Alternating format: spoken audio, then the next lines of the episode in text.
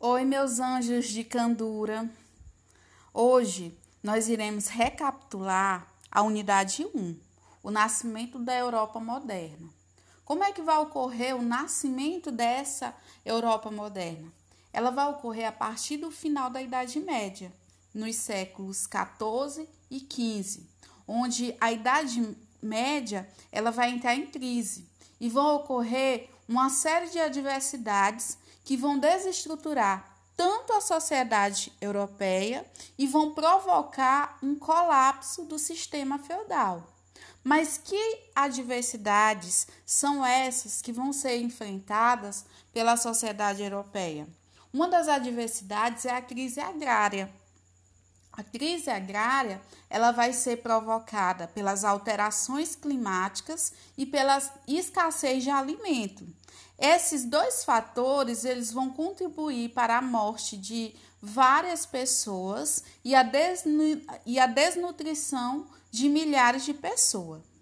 É importante lembrar vocês que o colapso do sistema feudal ele está relacionado a alguns fatores. É a crise agrária, a peste negra, a Guerra dos Cem Anos e as revoltas camponesas. Esses fatores eles vão formar uma tríade. Que tríade é essa? A peste negra, guerras e fome. É importante lembrar vocês também que a crise demográfica do século XV na Europa, ela vai ser impulsionada principalmente pela peste negra, também chamada de peste bubônica.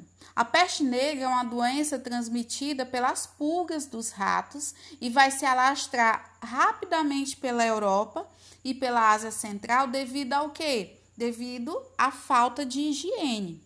A peste negra, ela vai dizimar um terço da população europeia e vai ser considerada a maior catástrofe populacional da história ocidental.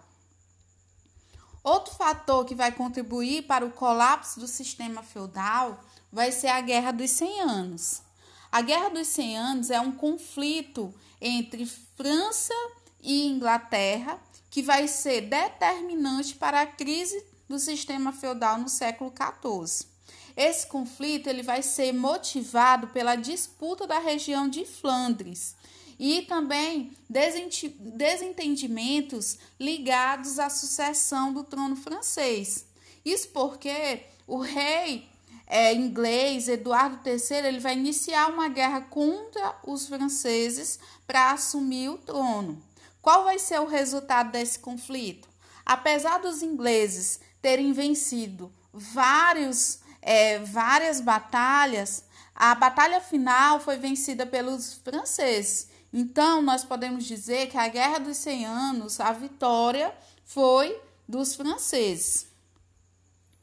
Quais, foram, quais são, então, as consequências dessa guerra? É, as consequências dessa guerra, ela vai causar uma enorme mortandade da população. Ela vai diminuir a mão de obra disponível, ela vai provocar o encarecimento da, da produção agrícola e artesanal e a destruição dos campos cultiváveis. Toda essa situação vai estar relacionada também às revoltas camponesas que vão surgir nesse período. É, esse cenário de crise ele vai favorecer a eclosão de vários conflitos e revoltas sociais. Na França, esses conflitos eles vão ser é, propostos por meio dos Jacques, que são trabalhadores rurais que vão se levantar contra as elites feudais. Por quê? Porque esses trabalhadores rurais eles eram prejudicados por essa elite feudal. É, a Jaquerie, ou Revolta dos Jacques, ela vai ser comandada por Guilherme Cali e teve mais de 20 mil mortos. Na Inglaterra também ocorreu Revolta dos Camponeses. Eles se revoltaram é, contra as elites feudais também, e esse movimento ele vai ser liderado por John Bally e Wat Tiller, que vão exigir melhores condições é, de vida para esses camponeses. Agora, nós iremos tratar sobre a formação do Estado moderno. Então, diante da desestruturação do sistema feudal que ocorreu durante os séculos 14 e 15, vai contribuir para o desenvolvimento de uma nova forma de organização política. E essa nova forma de organização política, ela vai ser conhecida como Estado moderno. E esse Estado moderno, ele vai ser caracterizado pela soberania do reino, por um território unificado, por fronteiras delimitadas e pela concentração de poder nas mãos do rei.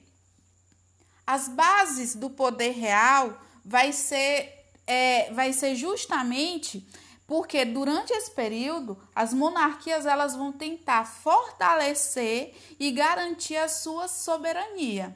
Para isso, o que, que eles vão fazer? Eles vão investir na criação de exércitos profissionais, disciplinados e fiéis às autoridades do rei. Com isso, vai ocorrer também uma evolução das técnicas militares, que vai tornar os exércitos cada vez mais poderosos. Ou seja, aqueles castelos medievais, eles não serão mais capazes de proteger o reino diante de uma guerra. O que, que vai acontecer então? Diante dessa situação e diante da insegurança provocada pelas constantes guerras, fizeram com que a coroa assumisse um papel de responsabilidade na missão de defender o reino, os bens e a segurança dos seus súditos. Com isso, o rei ele acaba o quê? legitimando o seu poder e além disso, ele acaba justificando os, pesa os pesados impostos que eram cobrados de seus súditos. Outro fator que vai contribuir para a legitimação da autoridade monárquica vai ser o desenvolvimento de um aparato administrativo eficiente, um aparato jurídico e burocrático. É dessa forma, para consolidar o seu poder, os reis eles vão ser apoiados tanto pela nobreza quanto pela burguesia. Para os nobres, os reis eles vão conceder altos cargos militares e administrativos, além de privilégios, como isenções fiscais e pensões. Já para os burgueses, eles vão facilitar os seus negócios. Mas de que forma vai ocorrer essa facilitação? Oferecendo segurança nas rotas comerciais e padronizando a moeda, os pesos e as medidas. Com isso, os burgueses vão ter cada vez mais lucros. Dessa forma, a formação do Estado moderno, ela está relacionada com o quê? Com fortalecimento da burguesia é, e também com a centralização do poder nas mãos do rei. Por quê? é, o fortalecimento da burguesia e a centralização do poder nas mãos do reis, ele vai contribuir para o quê? Para a formação do Estado moderno. Esse acordo entre a burguesia e a monarquia vai garantir um poder político e o enriquecimento dessas monarquias nacionais. Agora, nós iremos abordar um pouquinho sobre as disputas na Península Ibérica. Essas disputas elas vão ocorrer a partir do século VIII, quando parte da Península Ibérica ela vai ser dominada pelos muçulmanos. O que, que vai acontecer então? Os cristãos que ocupavam aquela região, eles vão passar a organizar expedições para conquistar os territórios dominados pelos muçulmanos. Essas batalhas envolvendo tanto muçulmanos como cristãos vai ser chamada de reconquista. O termo reconquista, que usualmente é utilizado para se referir às batalhas é, para expulsar os muçulmanos da Península Ibérica, é, para alguns historiadores é um termo utilizado inadequadamente, pois esses historiadores colocam que naquele período portugueses e espanhóis não habitavam aquela região conquistada pelos muçulmanos. se eles não habitavam aquela região, não há que se falar em retomada de território. Ou seja, a guerra contra os muçulmanos teria sido um movimento de expansão promovida por portugueses e espanhóis, sendo assim um movimento de conquista. É, é importante colocar que no momento que Portugal e Espanha eles conseguem centralizar os, o poder nas mãos de um rei e se tornar é, um Estado-nação forte, eles vão iniciar o que? A expansão marítima. Lembrando que a expansão marítima europeia, quem vai tomar a dianteira vai ser Portugal. E esse pioneirismo português no século XV, ele vai estar relacionado à centralização do poder nas mãos do rei, a posição geográfica de Portugal naquele período, os conhecimentos sobre é, navegação, além de é, a criação da caravela, o apoio da burguesia e da Igreja Católica, além disso, aperfeiçoamentos náuticos, como a bússola, é, o astrolábio naquele período. É, essa situação ela vai favorecer para que Portugal ele tome a dianteira e inicie a expansão marítima europeia. É importante colocar que o objetivo dessa expansão marítima era o que? Era a procura por metais preciosos, novos mercados, a busca por especiaria, a expansão do cristianismo naquele período. Para isso, para isso, eles queriam encontrar um novo caminho para chegar às Índias. Com isso, quais serão as consequências dessa expansão marítima? As consequências vão ser a consolidação do mercantilismo, naquele período, é que vai o quê? Vai favorecer o capitalismo comercial, a colonização da América, a decadência de cidades é, tradicionalmente comerciárias, como Veneza e Gênova, e o deslocamento da rota comercial do Mediterrâneo para o Atlântico. Vale lembrar também que os espanhóis eles vão chegar à América no ano de 1492. Por meio de quem? Por meio de Cristóvão Colombo, que chega à América acreditando ter encontrado uma nova rota comercial, uma nova rota para chegar às Índias. Entretanto, ele estaria encontrando um novo continente.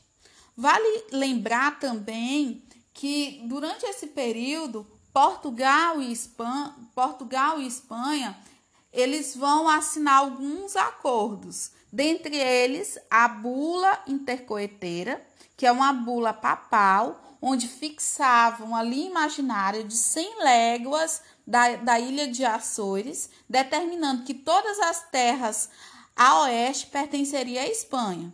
Entretanto, o que é que vai acontecer? O rei de Portugal, D. João II, ele vai contestar essa bula papal. E ele vai e a Espanha tentando evitar um, um, conflito militar, ele vai aceitar uma revisão desse acordo. Daí eles vão fazer o quê? O Tratado de Tordesilhas. O Tratado de Tordesilhas, ele vai ser assinado em 1494. E por meio desse tratado ficava estabelecida a demarcação de um novo meridiano, localizado a 370 léguas a oeste da ilha de Cabo Verde. Esses territórios a oeste é, pertenceriam à Espanha e os territórios a leste pertenceriam a Portugal.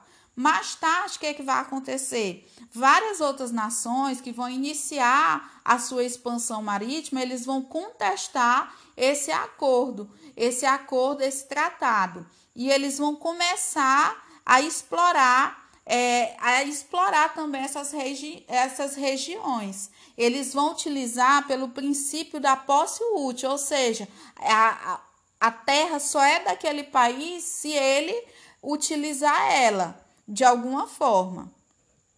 É, com relação aos portugueses, já os portugueses eles chegam no Brasil no ano de 1500.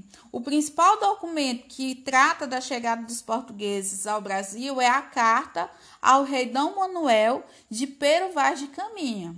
É importante lembrar vocês que ao longo desse período o Brasil ele ganhou vários nomes, como Pindom, Pindoma, Terra de Veracruz, Terra Nova, Terra dos Papagaios, Terra das Palmeiras, Terra de Santa Cruz e Brasil.